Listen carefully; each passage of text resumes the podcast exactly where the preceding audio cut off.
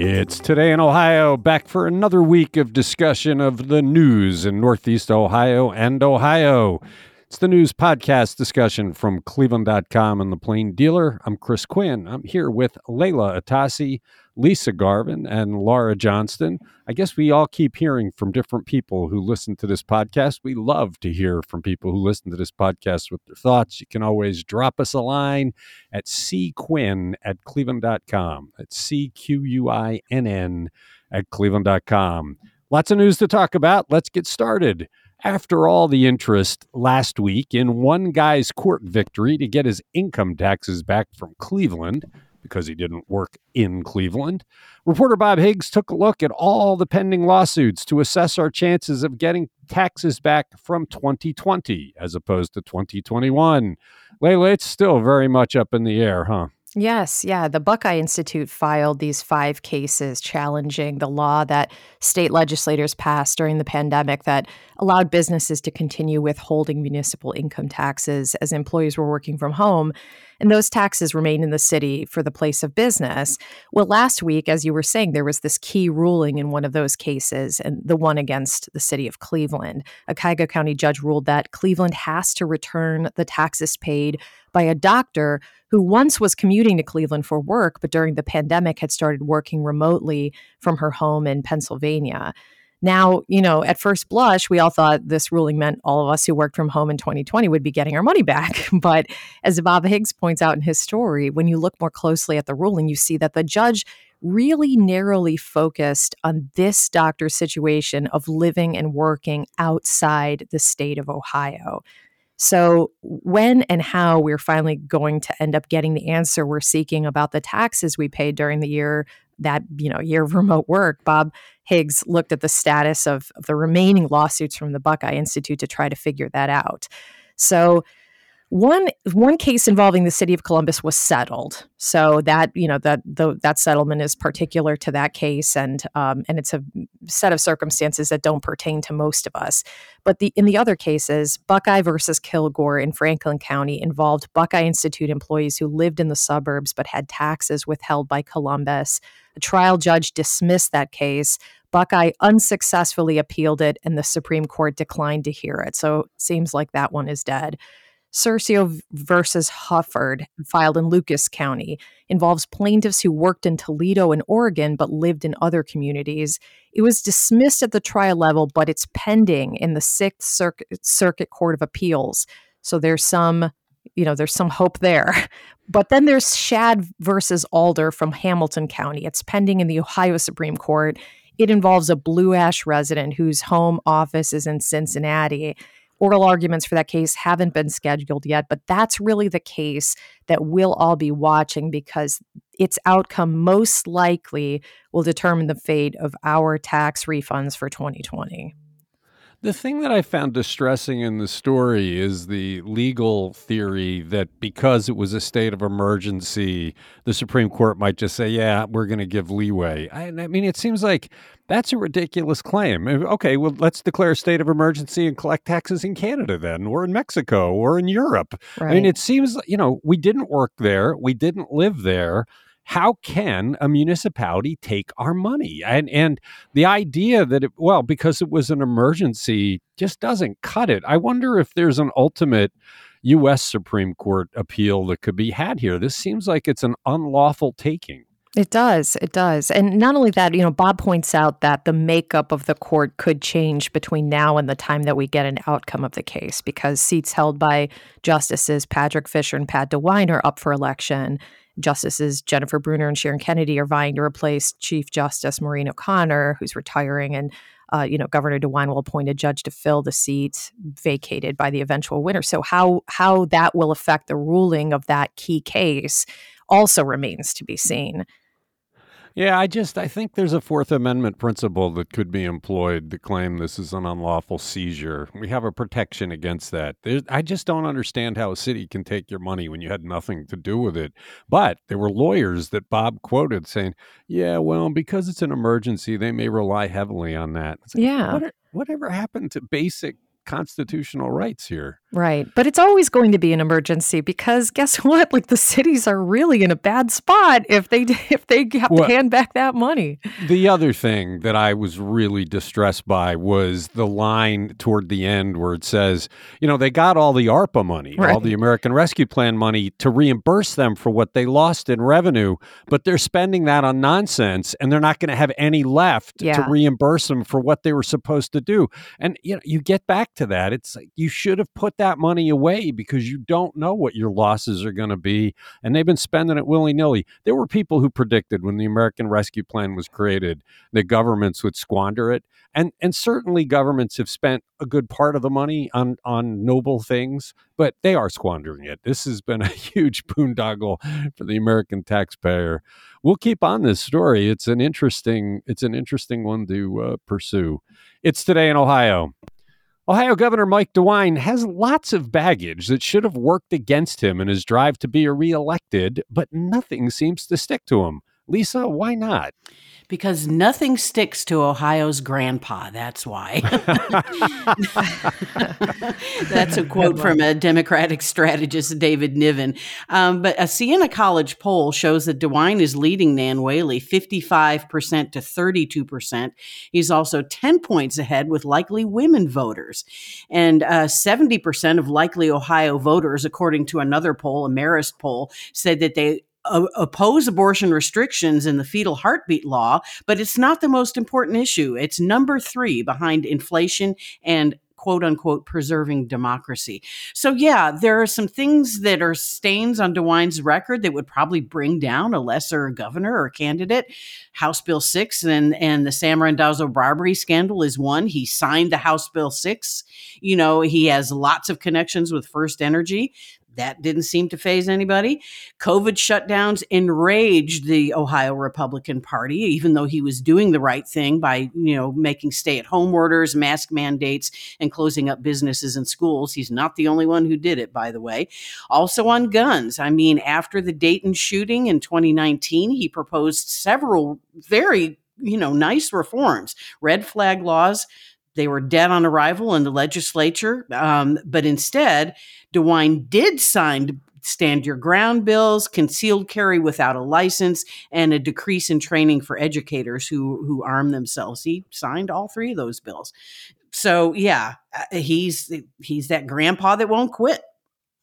The, the, I have several people who correspond with me regularly who a common theme of their conversations are that Joe Biden is too old to be president, Donald Trump too old to be president, that we really need to get to a place where once you hit 70 or so, you shouldn't be able to hold these offices. That's what's happening with Maureen O'Connor, the Chief Justice of the Supreme Court, is age limited, can't serve any longer. Nobody's really talked about that with Mike DeWine. I mean, he is way up there. And let's face it, as you age into that stratosphere, your brain starts to to falter a bit, but that doesn't seem to be an issue at all, despite what's gone on with Joe Biden and despite what's gone on with Donald Trump. What's interesting too is Republicans are the most vocal about what they say is Joe Biden's senility. They say it all the time but but there's no vestige of that in the discussion with about Mike DeWine. But I don't know that he's had as many verbal gaffes as Joe Biden. And to be fair, the president does have you know a speech disorder, um, you know. So and I think the latest thing he said yesterday, people were freaking out about. But uh, you know, I I don't know. And the Ohio Democratic Party, they're still hopeful. I mean, the chairman of the, the chairwoman of the party, Liz Walter, says we're going to see a huge groundswell in every race from top to bottom, but I'm not sure that's going to happen. Yeah, I just I wonder. We have an age limit, a youth limit, where when you can run for president, and some of these other offices. I wonder if we ought to start mm-hmm. instilling mm-hmm. ones for seniors.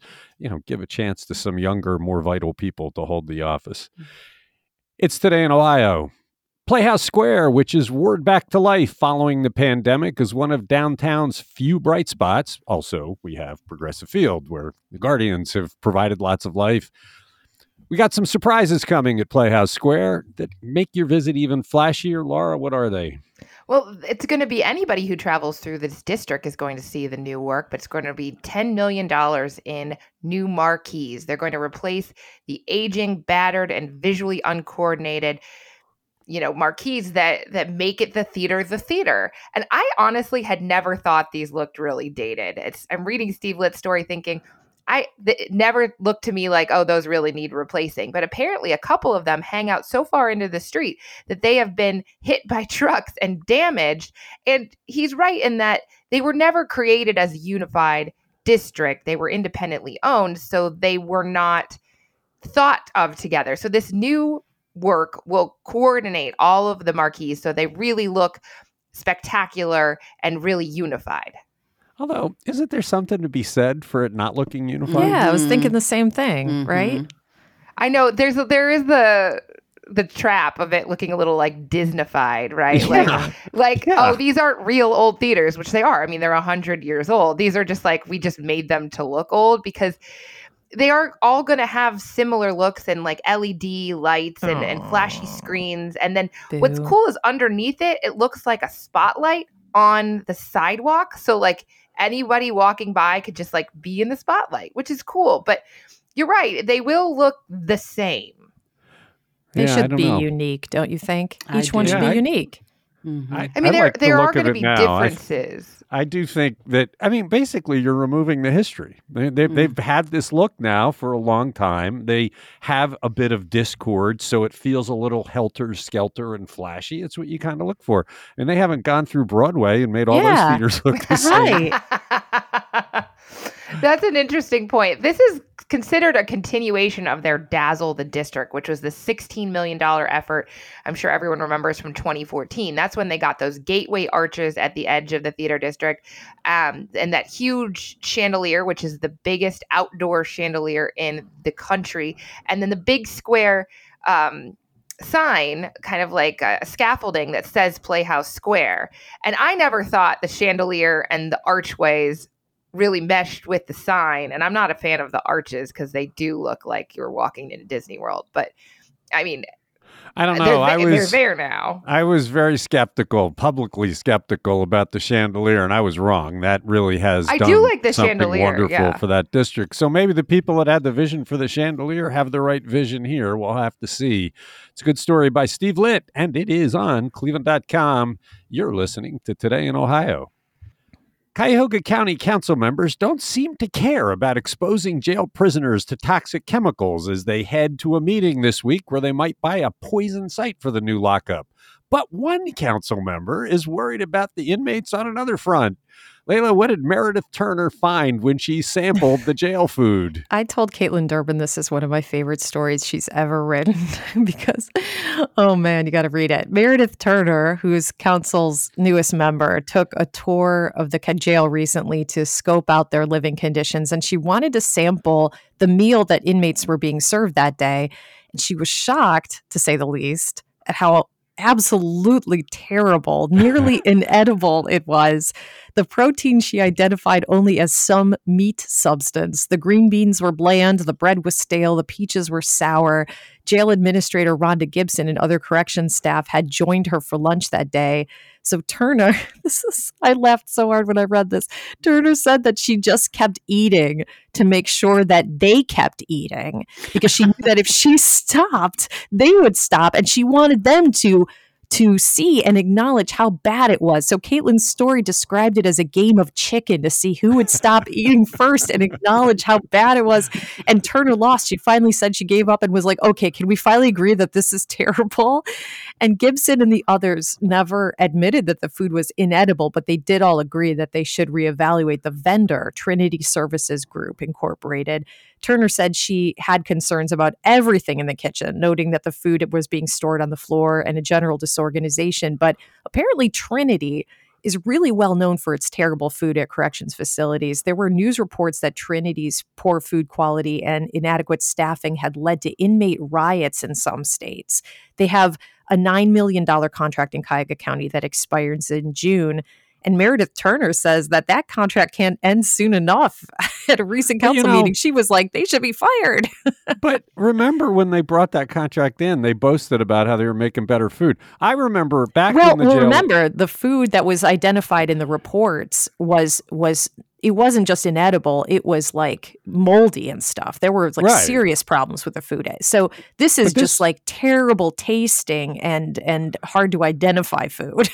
this was the solution. You know, they had to just buy McDonald's at this point because what they're serving is really bad. I love the some kind of meat substance. Right. But I remind you, when we, back when the people were dying at the jail and the county officials were still talking to us, they came over and met with the editorial board. And it was the whole raft of them the sheriff at the time, Armond Budish, the county executive, and everybody in between. And we asked if any of them had ever sampled the jail food, and not one of them had. Mm. Not one had taken the time to go over and see if these wards of theirs, these people they're supposed to keep safe and, and take care of and well nourished, they didn't. Not one had ever tried the food. So I salute Turner for doing this. This right. is like she deserves combat pay for doing it. And let's hope she doesn't want to expose them to toxic chemicals and, and votes against that right. site this week. You know, her review of the jail fo- food also connects with the review that we got from Newburgh Heights Mayor Trevor Elkins, who spent 30 days in jail on his uh, misusing campaign funds charge. He told Kaitlin that the food is so bad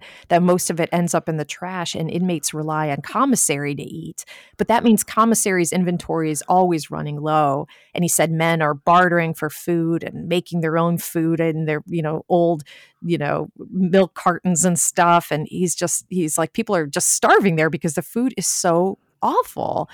But you know, Turner made the point to Kaitlin that forcing inmates to eat that stuff is a form of torture, and to argue that they're the prisoners who have committed that you know that they're all prisoners who've committed crimes and they don't deserve good food is just so wrong. Because even if we were to accept that as a valid argument, the majority of inmates of the jail are being held there pre-trial, and they haven't, you know, they haven't been convicted yet. Yeah, so and you it's just terrible. Yeah, you shouldn't feed food that sounds like this to anybody. It's not exactly. right. It is torture. So fascinating story. I loved it's, it. It's today in Ohio. All of a sudden, Republicans outside Ohio recognize how critical the races are for the Ohio Supreme Court. How are they trying to put their thumb on the scale, Lisa? By throwing money, just like they did with J.D. Vance. Um, yeah, there's a group called the Republican State Leadership Committee, and it's a group dedicated to electing Republicans to statewide offices. So they're shelling out two million on TV ads statewide that will start on October 12th. This is the first big spend by an outside group on Ohio Supreme Court races this year. Uh, the uh, committee president, Dee Duncan, says they're going to be focusing on the redistricting issue. And we know that, you know, the, the three Republicans that are up for reelection in the Ohio Supreme Court voted against all of the maps, the myriad maps that were presented to them. And Duncan says we need to fight back against radical liberals like Eric Holder, determined to stack the courts to draw favorable maps for Democrats. The Ohio Chamber of Commerce is going to be spending 4 million backing Republican candidates. So there you go in the Supreme Court race. Uh, the Ohio Democratic Party doesn't really have a strategy to counteract this. They say they're putting additional resources into Supreme Court races, but they have no further comment on what they're going to do there. Yeah, it's uh, I'm a little bit surprised it's coming this late. There was a time 10, 12, 13 years ago when these races were some of the biggest dollar races going, that there was a great focus on the Ohio Supreme Court. But because of the Senate race, I think, and how close that is, this has been ignored until now. And it's all of a sudden, uh oh, if the Democrats get the majority in there, things are going to change dramatically. So they're going to try and and weigh in. I'm eh, the party affiliation will be on the ballot yes. for candidates this time around, so that should help the Republicans. And I'm thinking that's maybe why they're putting money into it now too, just to get these names in front of the people. But you know, some people are going to vote a straight ticket anyway. But this is a way of saying, hmm, yeah. Okay, you're listening to Today in Ohio. While other hospital systems in Northeast Ohio shrink, MetroHealth is expanding in a big way. Reporter Julie Washington took a tour of the new mental health hospital in Cleveland Heights, as not to be confused with the big new hospital that'll be opening on its campus. What did she see in Cleveland Heights, Laura? This is a really cool helpful example of hospitals. It's a $42 million, 112 bed behavioral health hospital. It's opening next Saturday and it's supposed to treat about 5,000 patients a year. people who are suffering from bi- bipolar disorder, depression, addiction, mood disorders, dual diagnosis, or who have mental illness and substance abuse issues. And there are also specialized units for treating both adolescents and the elderly, which is a very needed focus. And it's incredible how needed these services are. The county is on the track to have a record number of fatal overdoses this year. Obviously, we all know the COVID 19 has increased demand for mental health counseling. And this is really expensive healthcare to provide. And St. Vincent Charity Medical Center is closing down downtown. They've had a lot of emphasis on this. And nearly half of the county residents in 2019 who needed inpatient behavioral health care had to go out of the county to fill to, to find it. Even if these hospitals have beds, they might not have the staff to fill them, uh, to, to take care of them. So this is such a needed spot. And Metro Health, because um, it's anticipating its own staffing problems, is phasing in this new hospitals units over the next several months as it recruits staffs. So it's supposed to by mid 2023, it all should be open. What was interesting to me about this story was the description of the interior. I've mm-hmm. I've had to visit someone at the Metro Health mental health unit in its existing campus, and while the people there were incredible in the way they were serving the patients, the setting was right out of One Flew Over the Cuckoo's Nest. I mean, it was medieval. It was terrible. This sounds like it is completely different with mm-hmm. murals mm-hmm. on the walls. It's wide open. People are not going to be locked up. The staff is not segregated from the patients. It sounds like it's going to be a much more calming atmosphere. And that's the whole idea that they built into this. They have large windows that overlook the woods to be peaceful. They have calming hues of blue and green in the areas for communal meals. They're encouraging patients to get out of their rooms, to join people for meals, watch TV, play basketball in an adjoining space, and basically teach people with mental disorders how to function independently, but also a whole lot of safety features door handles, faucets, and shower heads that would be very difficult to tie a rope to them, bathroom doors made of foam and attached to the wall with Velcro so caregivers can quickly remove them if they need to reach them. So they've really put a lot of thought into this. And it, what the sad part of this is, this was supposed to expand the number of available mental health beds in the county, but because of St. Vincent closing and some other things, it's we're about even. We're not really increasing at all. Yeah, exactly. so uh, maybe some other hospital will step up. Well, Leslie Kouba wrote a great column over the weekend about how little it would take to preserve the St. Vincent Charity Hospital mental health ER, which she said was only mm-hmm. two, one of two in the state.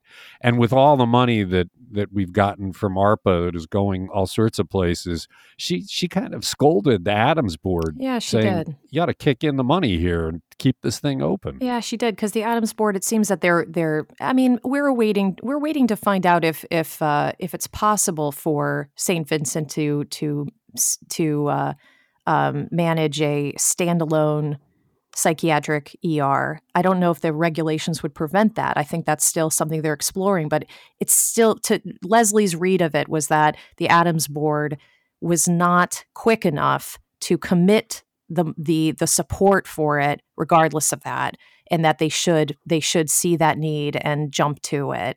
Um, and we discussed also whether or not the Metro Health announcement is a game changer for the argument she was making. And, and she decided, no, it's not. We still need what St. Vincent was providing. Yeah, it was a great piece. Check it out on cleveland.com. It's Today in Ohio. What step is Cleveland taking that should make it a lot easier to prosecute people for code violations? Leila? Well, Cleveland City Council passed an ordinance backed by Mayor Justin Bibb and Director of Building and Housing Sally Martin that removes a long-standing requirement that the city serve all code violations via certified mail. So, as you can imagine, until now property owners could easily dodge that and never return the certified mail card, which would prevent the city from prosecuting them for any violations. Under the new law, Service of all code violations will only require a notice sent through regular mail plus a paper notice physically posted on the problem building. This change it's it's meant to target slumlords and out-of-town investors who let properties fall into disrepair as opposed to regular homeowners and residents because obviously if you're a homeowner and you're living in the house, you'll be there to receive the mail and you'll be there to see the notice posted on the house. So those folks shouldn't be harmed by this change in the law. However, you know, the change does not affect actual prosecutions for code violations or condemnation orders, which both of those still require their own certified mail service process to move forward. So if you're going to face prosecution, you'll still be notified of that via certified mail. But this procedural change not only will help the city more quickly address code violations before they lead to irreversible deterioration, but it could save Cleveland hundreds of thousands of dollars each year because, in part, you know, building and I mean, building and housing issues about 10,000 to 15,000 violations every year and it costs more than 7 bucks to send each notice via certified mail. So the change will also allow department employees to spend less time processing code violation service and focus their time on on uh, on other pressing needs. All right, let me let me play devil's advocate on this one because it is legal to be an out of town owner of property. Sure. Um, and the the idea that I could get sent something that I never received to say I'm in violation and launch a legal process seems a little bit unfair. Why not go halfway and instead of requiring the return receipt of the card, put tracking on the mail to see that it was delivered so that you know it went. The city often doesn't know how to reach the owners of these properties. And there's the other thing they could do is when the taxes is paid uh, are paid on the house, they could send a notice saying we need to be able to reach you but I, I, just it feels we've all missed mail, especially these days where it doesn't show up for days. I, I, it feels like this is a little bit unfair to the homeowner that there's not going to be any proof that they actually knew they're in violation. Well, I mean, if the mail is coming to the address that is is uh, you know associated with the owner, then they should receive it. And and also, you're not going to be prosecuted without certified mail, so there is that stopgap as well. I don't know. I think I'm on the city side of this. I think that if if this has been a problem that the easy way out of this is to just not return that certified mail card, they needed to, address it. But you could still track it. That's a separate inch cheaper. You could you could still have a tracking thing that shows this arrived at that address. We have proof and you can't claim you didn't receive it. There's it's just a middle ground. Although if if you have proof that it arrived, does that mean that they saw it? I mean, like you said, we've all missed mail. It could arrive at the address and then the recipient, you know, tossed it accidentally or it well, just got shuffled a, out with the junk mail. That's on the recipient then. I, I just it seems like they're they're they're they're going the whole way and depriving people of some rights, which I hmm. expect will end up in the courts. We'll have to see. It's today in Ohio. Lisa, how is Case Western Reserve University making it a good bit easier for seniors to get dental care and oral health checkups? Well, they're expanding a program that was launched in 2015. It's called Lifelong Smiles. It's a mobile geriatric dentistry van. It's 38 feet long. It has dental chairs, x ray, office space, and even a wheelchair lift for patients. It's run by third and fourth year dental students at Case Western Reserve's Dental School. And they also work with students from Case's uh, schools of medicine, nursing, pharmacy, and social work. So they're kind of giving a little bit of wraparound services there. So uh, the van is touring Northeast Ohio. It's offered within First Energy's service area because First Energy did give a $100,000 grant from the First Energy Foundation to expand these services. It's a good program to get out for people that don't have the easiest uh, sources of transportation, right? Yes, it's, it's, it's specifically tailored for people who can't get to a dentist office or they don't have dental insurance, which can be really hard to get. And the problem with that is that a lot of seniors let their dental insurance and their oral health care slide because of that. Okay, it's today in Ohio. We got one more. A Lakewood house is the most expensive to be sold in Cuyahoga County in years. Laura, what is it? What did it go for? And what makes it so expensive? I am not probably going to be able to tell you exactly what makes this worth 7 million versus 3 million somewhere else because it's so far out of my realm of ideas. But we are talking 7 million dollars 10,000 square feet, built in 2015, sits on two and a half acres of lakefront land. So obviously, the land itself is worth a lot. Something like seven bedrooms and nine bathrooms, and a tax bill of $101,000 this year. So basically, you could buy a house every year with what you're spending wow. on taxes. So, uh, yeah, but this is the most expensive we've seen in years and years. Going back to 2018, the highest price was six million for an 8,000 square feet house in Gates Mills. Um, I think there might be a basketball court in this. There is a pool, but there is no lake access. I just want to point that out. It's mm. on a cliff. There's no private beach. There are no stairs. You can't dock your own boat at wow. this house. So what's the point? there's, there's something there's something that just seems wrong about a hundred thousand dollar tax bill because you're getting the same quality of service as the person paying a thousand dollars. Yeah, but don't you think you could afford it if you bought uh, a seven million dollar house? Yeah, that's I nothing. Just, okay, we'll leave it well, there. It's today in Ohio. Thank you, Leila. Thank you, Laura. Thank you, Lisa. Thanks to everybody who listens to the podcast.